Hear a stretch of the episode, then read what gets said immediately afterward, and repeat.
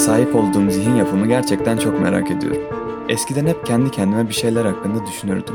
İster istemez zihnimle baş başa kalırdım ve düşünceden düşünceye bir serüvene dalardım. Bazen yeni şeyler keşfeder, bazen de bildiğim şeylerin derinliklerine inerdim. Hatta yalnız başına sokakta düşünerek dolanmak da hoşuma giderdi.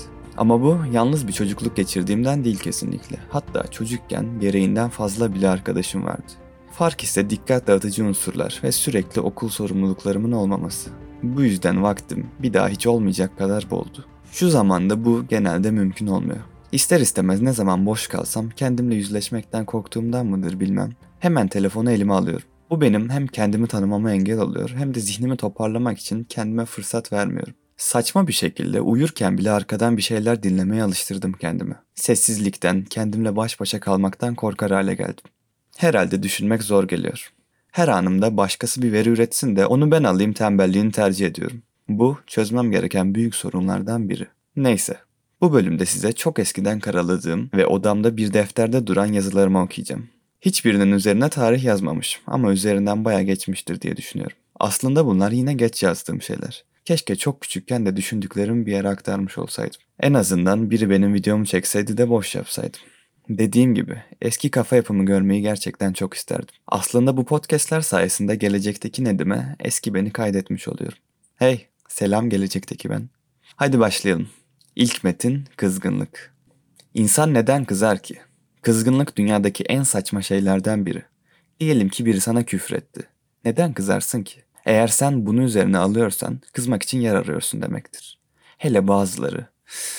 Küçücük bir şey diyorsun sanki içinden bir canavar çıkıyor. Sanarsın ki seni öldürecek. Aslında kimse kimseyi kızdıramaz. Herkes kendini kızdırır. Eğer mutlu olmak istersen hayata iyi tarafından bakarsın ve mutluluk senin peşinden gelir. Eğer kızgın olmak istersen de kendi kendini parçalarsın.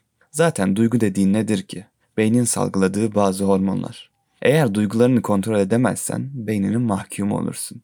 Ve eğer sen beyninin mahkumuysan yaşamıyorsun demektir. Zaten hayat aslında beynimizin bize oynadığı küçük bir oyun değil midir? Eğer beynini kullanamıyorsan oyun başlamadan bitmiş demektir. Nokta. Aslında bu yazıyı yazarkenki ruh halimi hatırlıyorum. Ben çok sakin ve zor sinirlenen biriyim. Bunun büyük bir sebebi abim.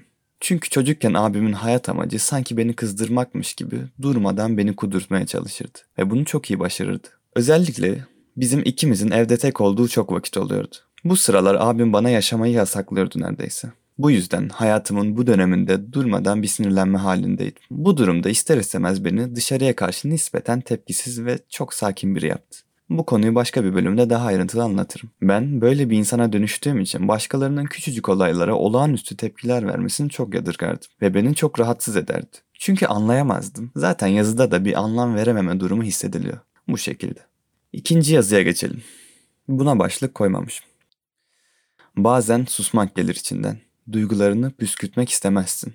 Yapacak bir şey yok. Bazen birkaç hormon düşüncelerine hükmediveriyor. Acaba sağlıklı düşünmemize engel olan o bütün duygular aslında bizi yönetenler mi?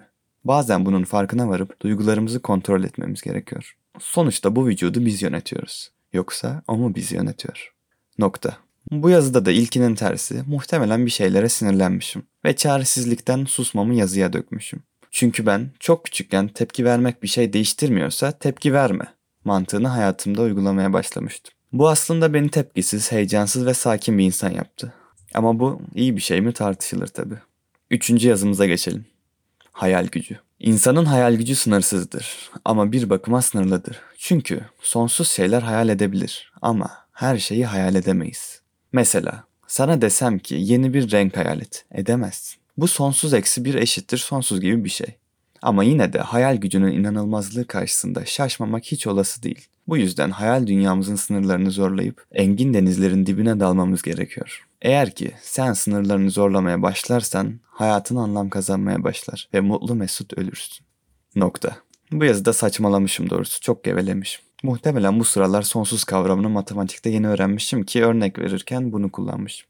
Bir de çocukken evren ve beyin hakkında çok fazla belgesel izlerdim. Bu yüzden hayal gücünün aklımdaki yeri o zamanlar çok daha üst bir seviyedeydi. Hatta beynimizin %100'ünü kullanırsak tanrılaşırız tarzı söylemlere bile inanıyordum. Dördüncü yazı. Umurumda değil. Niye kafana takıyorsun ki? İsteyen istediğini yapsın. Sana ne? Böyle her şeyi kafana takarsan işin zor yani. Sen işine bak. Kime ne ondan bundan. Nokta. Evet, fark ettiğiniz üzere çok kısa bir yazı. Sadece dört cümleden oluşuyor. İlk yazımdan sonra yine olaylar karşısında kendimi üzmüşüm ki bu konuda kendime kızmışım. Çünkü ilk yazımda da belirttiğim gibi bana göre kızmak benim elimde olan bir şey ve bunu kontrol edebilirim. Üzülmek de aynı şekilde ama bunu başaramamak bana biraz koymuş anlaşılan. Beşinci yazımıza geçelim. Değersiz hayat. Hayatta hiçbir şeyin değerini bilmiyoruz. Dışarı çıktığınızda etrafınızda görebileceğiniz bir sürü asık suratlı insan var. Sanki herkes hayattan bıkmış öylesine yaşıyor. Kimse şu anı değerlendirmiyor. Aslında her şey şu anda gerçekleşiyor. Biz geçmiş veya gelecekte yaşamıyoruz. Şu anda yaşıyoruz. Ve zaman geçtikten sonra diyoruz ki zaman ne çabuk geçiyor ya. E tabi çabuk geçer. Çünkü kimse şu anını değerlendirmiyor. Her şeyde olduğu gibi zamanda geçip gittikten sonra değer kazanıyor. Halbuki şu hayatımızın değerini bilsek üzülmek için hiçbir sebebimiz kalmayacak. Ama biz ne yapıyoruz? Her şeyi salak salak kafamıza takıyoruz. Yaşıyorsun işte daha ne istiyorsun? Nokta. Bu yazı da bana eski düşüncelerimi anımsattı. Ben eskiden dünyanın en mutlu insanıydım. Gülmeden geçirdiğim bir saniye bile olmazdı ve her şeye çok pozitif bakardım. Yani paralel evrenler içinde en iyi evrenin şu an yaşadığım evren olduğunu düşünürdüm. Hayatımda keşke şu olsaydı dediğim neredeyse hiçbir şey olmazdı. Ama şu sıralar bu ben biraz uzaklarda kaldı benim için. Çünkü artık her şeye bu kadar pozitif bakamıyorum. Artık üzerimde deneyimle beraber gelen bir birikmişlik var. Ama yine de asla pesimist biri değilim. Aksine hala içinde bulunduğum paralel evrenden çok memnunum. Bir şekilde hayatımı sürdürüyorum. Ama sadece bunu daha realist bir bakış açısıyla devam ettiriyorum. Sonraki yazımıza geçelim. Yine başlıksız bir yazı daha geliyor. Hayatı bir hiç uğruna yaşarmışçasına yaşar insan. Kaç kişi kendine sormuştur ben neden yaşıyorum diye. Havada uçan bir tüy parçası gibiyiz. Rüzgar bizi nereye uçurursa oraya gidiyoruz. Kimsenin bir amacı yok. Eğer olmayan amaca ulaşmaya çalışırsak olmayan bir geleceğe varırız ve bir hiç oluruz. Bir hiç olmaktansa yaşamamak daha iyi. Nokta. Bu yazım aslında biraz komik geldi bana. Tamamen okuyucu kaygısı güderek zorlama bir tüy örneği vermiş. O zamanlar havalı gelmiş herhalde bu metafor. Bir de sanki ne amacım varmış ki etrafımdaki insanları bu kadar amaçsız görmüşüm ve bunu yazıya geçirmişim. Ruh halimi yine aklımda canlandırabiliyorum ama gereksiz bir serzeniş gibi geldi bana. Ve son yazımıza geçelim. Acele Dünya. Hayatımızın her alanında gereksiz yere acele ediyoruz. Gereksiz yere acele yaşıyoruz. Bu yazıyı bile aceleyle yazıyorum. Ona rağmen kendimize zaman ayıramıyoruz. Üşengeçliğimizden midir bilmem ama her işimizi son dakikaya bırakıyoruz. O kadar zamanı boşa geçirdikten sonra arkana bakmaya yüzümüz bile kalmıyor. Ve ona rağmen akıllanmıyoruz. Neden bu kadar salağız ki? Ne olurdu ki akıllansak ve yanlışlarımızdan ders çıkarsak? O zaman sakin sakin yaşardık. Aslında düşündüm de o zaman hayat monotonlaşırdı be. Hayatın bir aksiyonu kalmazdı. Ama böyle de hep stres hep stres. Hangisi daha iyi? Benim fikrimi sorarsan aslında bir fikrim yok. O yüzden sorma. Şimdi bir taraf stres, bir taraf monotonluk. Hangisi daha iyi bilemedim. Hey! Orada biri bana yardım edebilir mi? Tamam tamam bu kadar şımarıklık yeter. Ben gidiyorum. Aslında düşündüm de dünyaya sadece bir kez geliyoruz. En iyisi sen sadece tadını çıkar.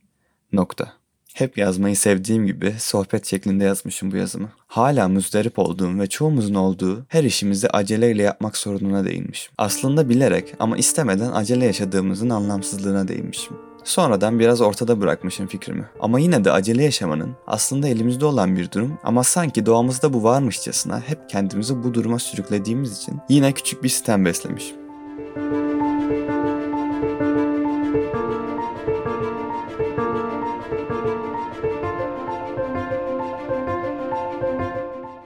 Evet, çocukken yazdığım yazıları size seslendirmek ve yorumlamak istedim. Tabii ki çok basit yazılar. Ama o zamanki kafa yapımı hatırlamak için güzel bir fırsat oldu bana. Tabii ki eski ben şu anki benden çok daha farklı düşünüyor. Hatta ona ben demek bile zor. Fakat bu dönüşüm iyiye mi yoksa kötüye bir dönüşüm mü olmuş tartışılır tabii. Hayatımda keşke dediğim birçok şey var. Ama her ne kadar büyük pişmanlıklar beslemesem de benim hep kendimden bir beklentim oldu. Ama bunu gerçekleştirmek içinse hiçbir zaman harekete geçmedim. Ve bu huyumdan da her zaman nefret ettim. Eğer böyle olmasaydı belki de kendimle daha gurur duyan, dolu bir insan olabilirdim. Ama tabii ki keşke demek zarardan başka bir şey olmayan, gereksiz bir değiş olduğu için buna çok da kafa yormak efor israfı gibi geliyor. Neyse, bugün sizi eski benle tanıştırmak istedim. Tanıştığımıza memnun oldum. Lütfen beni eleştirin ve başka nelerden bahsetmemi istediğinizi bana iletin. Mesajlarınızı podcast açıklamasındaki mail adresime iletebilirsiniz. Şimdilik benden bu kadar. Ve Netcast biter.